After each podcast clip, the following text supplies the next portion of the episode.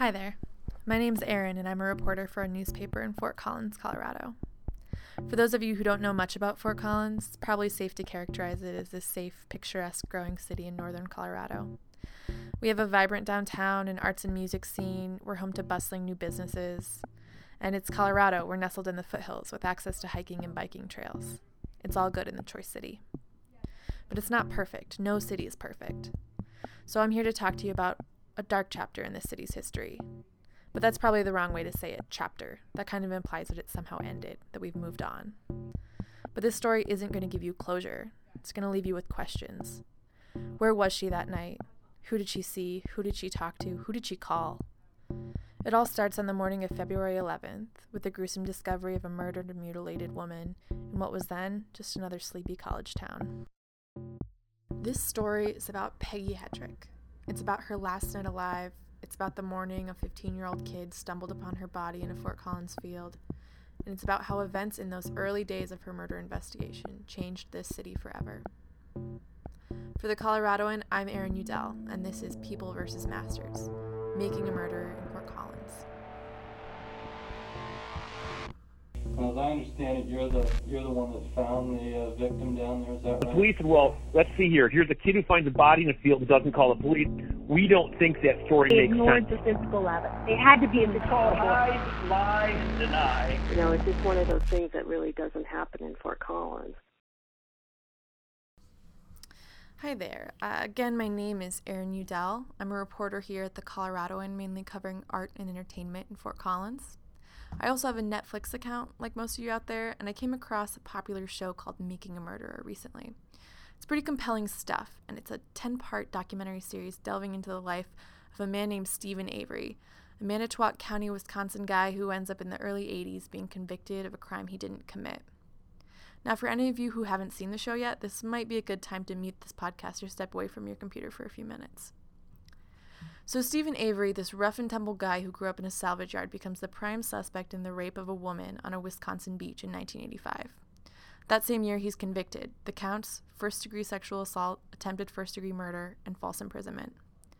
After 18 years in prison for this crime, though, he's exonerated, based on advances in DNA testing and DNA evidence that not only proved Avery didn't commit the crime, it also pointed directly to another man. Now, the documentary series goes on, following Avery's life for a decade into this new legal entanglement. Long story short, he's back in prison, serving a life sentence, this time for murder. I'm not going to get further into that, though. You see, this is a really compelling documentary. It's been applauded by a lot of people and also picked apart by others. So I didn't really want to mention too much about it. I really just wanted to get into Avery's first conviction, his well-known wrongful one. Because what a lot of people outside of Fort Collins might not understand is that almost that exact same thing happened to another man, a man who lived here. To tell you about it, though, I have to take you back to 1987, and I have to start with Peggy. I had worked with Peggy the night before, which was on a Tuesday night. That's Sandy Atchison, the first person I talked to when I started this project. She was Peggy Hettrick's boss at the Fashion Bar, a women's specialty store in the Square Fashion Mall in Fort Collins. And the night she's talking about is February 10th, 1987. She was off the next day on Wednesday, and so was I. We left together about 9 o'clock that night. I locked up the store, and we walked out together. And Peggy walked over across the street to her apartments. And I went home. The next day I got a call from my assistant manager saying that the police were there, she was hysterical, and that Peggy was killed. Mm-hmm. And I didn't know. I just said, what do you mean she was killed? Was she in an accident or what happened? And she said, no, she was murdered. Mm-hmm. And can you come in? And I said, I'll be right over. Peggy Hettrick's body was found early in the morning on February 11th, 1987, in the 3700th block of Landings Drive in Fort Collins, less than a mile from her apartment. She was found laying face up, her arms above her head. This is where it gets a little graphic. She was wearing a jacket, blouse, jeans, and red boots. Her bra and blouse were pushed up over her breasts. Her jeans and underwear were pulled down below her knees. Partially covered by her coat when discovered, you couldn't yet tell that her left areola had been cut off. And though the coroner wouldn't know this until deeper into his examination of her, she had been sexually mutilated. Parts of her vagina had been carefully excised. No pieces of her body from the genital mutilation or her nipple were ever recovered. She was a small woman, 5'2", 110 pounds, Her skin was ghostly white, a stark comparison to her bright red hair.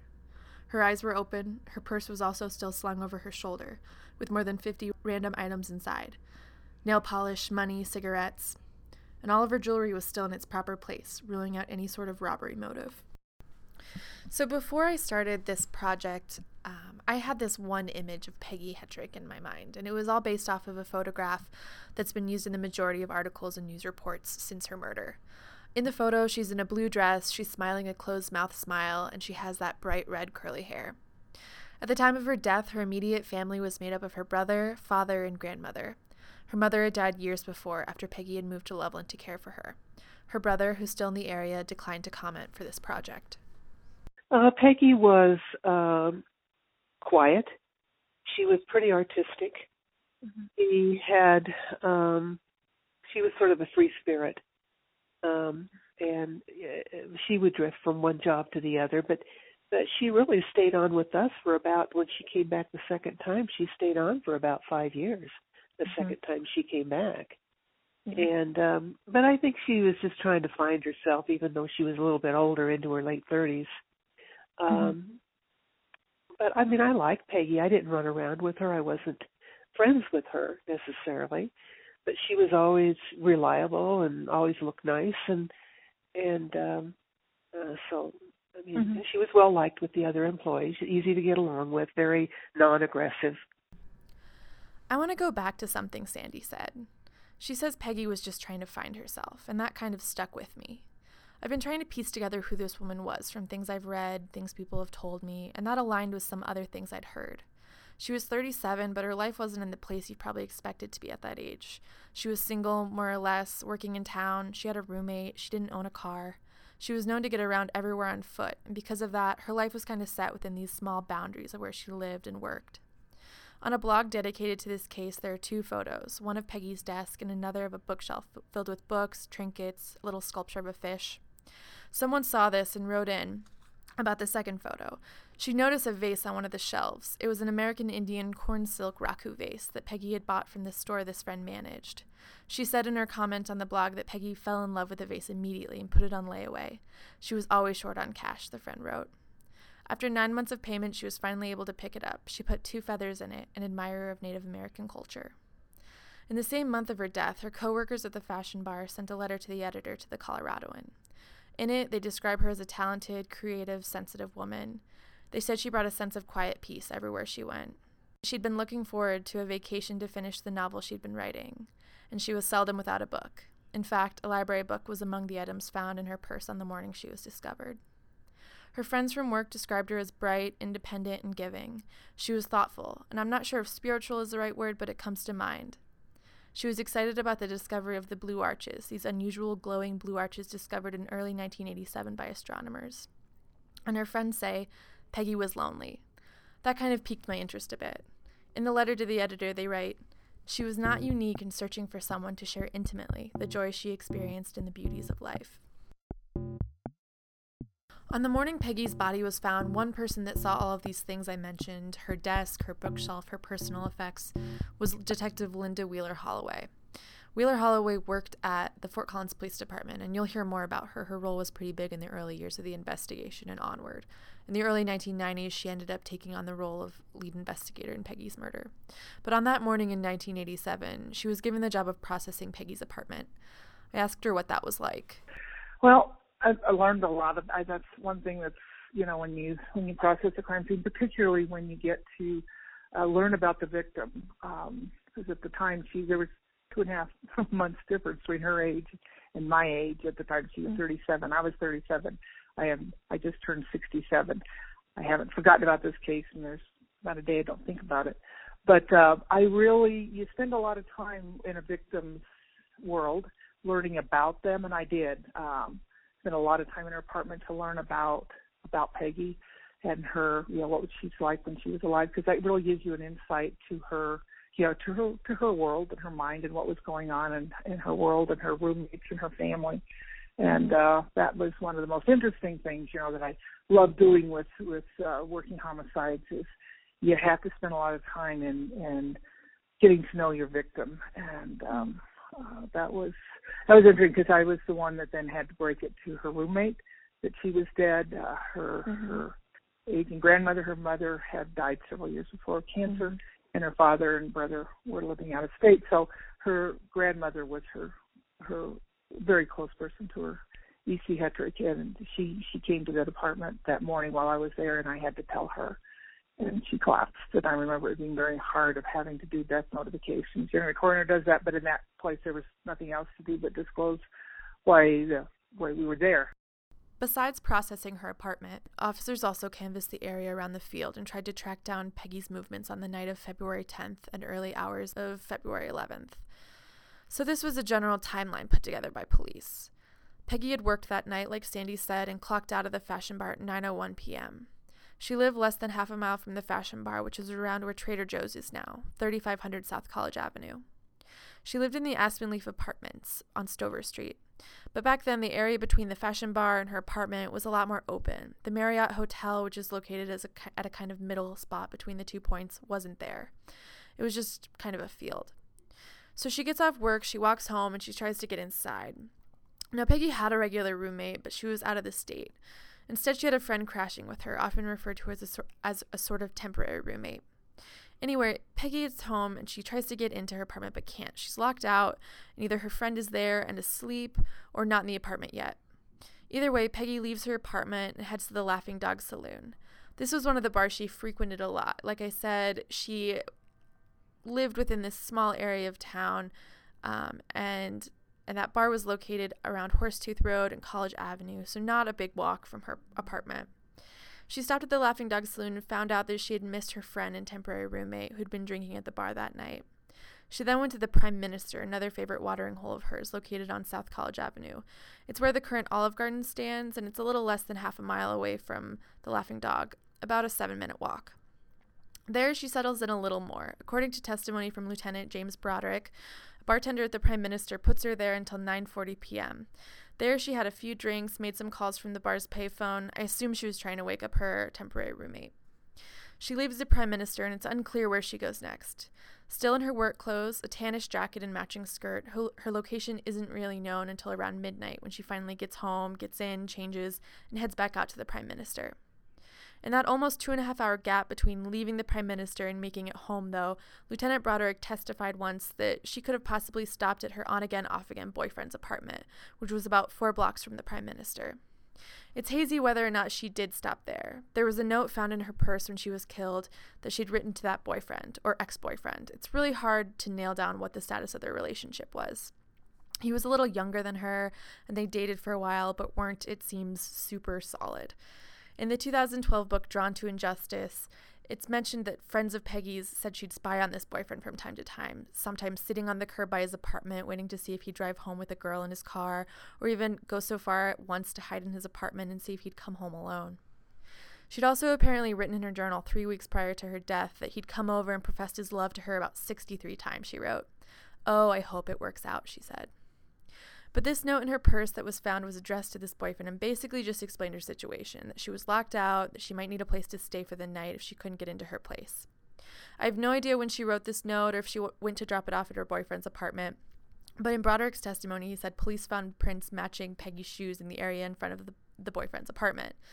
They also found some cigarette butts, brands that Peggy was known to smoke, and in Broderick's testimony, he mentioned something like 3 or 4 cigarette butts are found out there. I asked a friend of mine, a longtime smoker, how long I would casually take to smoke 4 cigarettes, as if you're just sitting around trying to kill time. He estimated around 45 minutes. These details could give insight into where she went that night, but other court documents say it's unknown when Peggy wrote the note and if she actually went to the boyfriend's apartment to drop it off. I also want to mention it would have probably been a lot more difficult to nail down the exact time things happened back then. Maybe today, if I was asked that question, I could say, oh yeah, I remember texting a friend right after I saw her walk in that night. Then I could look at that text and find a pretty exact approximate time. There wasn't anything like that back then. This was the late 80s, no cell phones, just kind of what you remembered. I don't know what it was like investigating this back then, but I could see that being difficult. One person will put her leaving the bar at 9:40, while another person says they saw her there at 9:45. It's just a little shaky. This shakiness kind of continues into laying out the timeline of when Peggy got home and finally got into her apartment. A woman who worked in Greeley but lived off of Landings Drive at the time testified that she was driving home from work. She worked a later shift and got home around approximately midnight. When neighborhoods surrounding the field on Landings were canvassed on February 11th, this woman told police that, yeah, she actually had seen something. When she was driving home the night before, there was a petite woman walking south on Landings Drive. She remembered this because that was the direction in which she was driving to get home.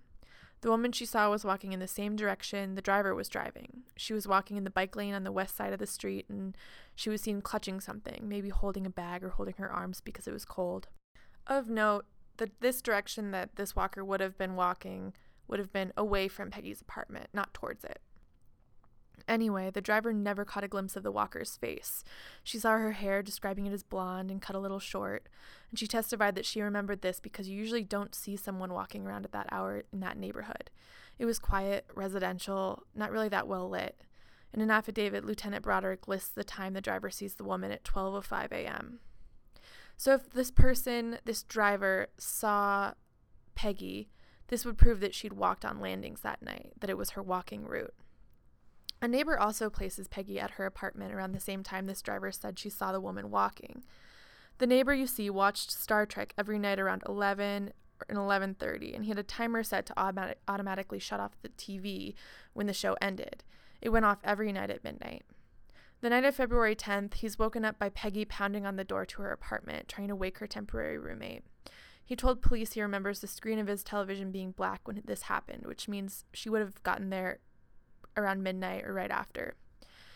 In Broderick's affidavit, Peggy got into her apartment, changed really, really fast, and then, I guess because the driver's account is mentioned, was on the 3700 block of Landings at 12:05. This is where things get a little hazy. To get to the 3700 block of Landings from Peggy's apartment, it would have taken her roughly 6 or 7 minutes to walk there, and that would have had to been after she already went home and changed. She would have had to be moving really quickly for the driver to have seen her there at 12:05, and if she was walking at that point in that route at that time, she would have probably made it to the Prime Minister about 10 minutes earlier than her boyfriend, or ex-boyfriend, and a bartender remember seeing her there. The next known sighting of Peggy is made by this ex-boyfriend. He puts her in the parking lot of the Prime Minister around 12:30 a.m. when he's driving into that same lot. A bartender also puts them coming into the bar together around 12:30. According to this Broderick affidavit, the ex-boyfriend is there to meet another girl. In another account, it's mentioned that he meets this other girl at another bar in Fort Collins, and they both agree to leave and meet up later at the Prime Minister. So when Peggy and the ex-boyfriend get into the Prime Minister, the bartender recalls them having a couple drinks together before this other woman shows up. It's unclear what kind of exchange they had after this. I've heard it characterized as a bit of a fight, but either way, Peggy ends up making a call on the bar's payphone and then leaving. The boyfriend ends up staying, and he goes home with his other woman. They're together at his apartment until 3 or 3:30 in the morning, according to her. The affidavit goes on to say the exact time Peggy leaves the bar, around 1:20 in the morning. From there, it's unclear what happens. Peggy's last seen alive leaving the Prime Minister, and almost 7 hours later, her body is found by a cyclist riding to work. As I remember, there were a couple of ducks that took off from the field, and I looked over to see what that was, and saw what I thought was a mannequin in the field. By the way, the cyclist asked me not to use his name in the podcast. He has some not-so-fond memories of being flooded by calls from reporters after his name was published in the Coloradoan in 1987, and his kids, who were in school at the time, kept getting peppered with questions from other kids about their dad finding a dead body. And as I looked a little more, it's like, oh, that doesn't look like a mannequin. And I think it's maybe 30 yards off the road as a guess.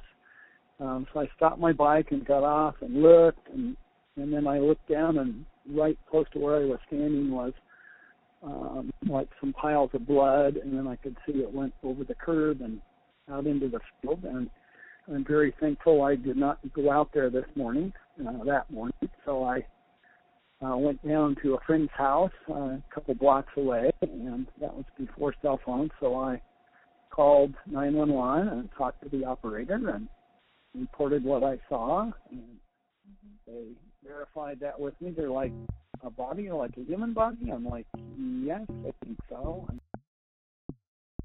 What comes next is the investigation into Peggy's murder. Who would do this, someone might ask, but one big question police had at the time, Why did a teenager walking through the field that morning see her and not say anything? Next time on People vs. Masters, Making a Murderer in Fort Collins. You know, Masters had the unfortunate circumstance of living at a corner in a trailer with his father, and there was a field behind the trailer that people used to dump stuff in. They weren't wealthy. He was going to an affluent high school. He was a scrawny kid. He walked over and looked, and it looked like a human body, but he wasn't quite sure. This is a known medical procedure. He said, this is not some haphazard kid just cutting away. I mean, none of it made any sense.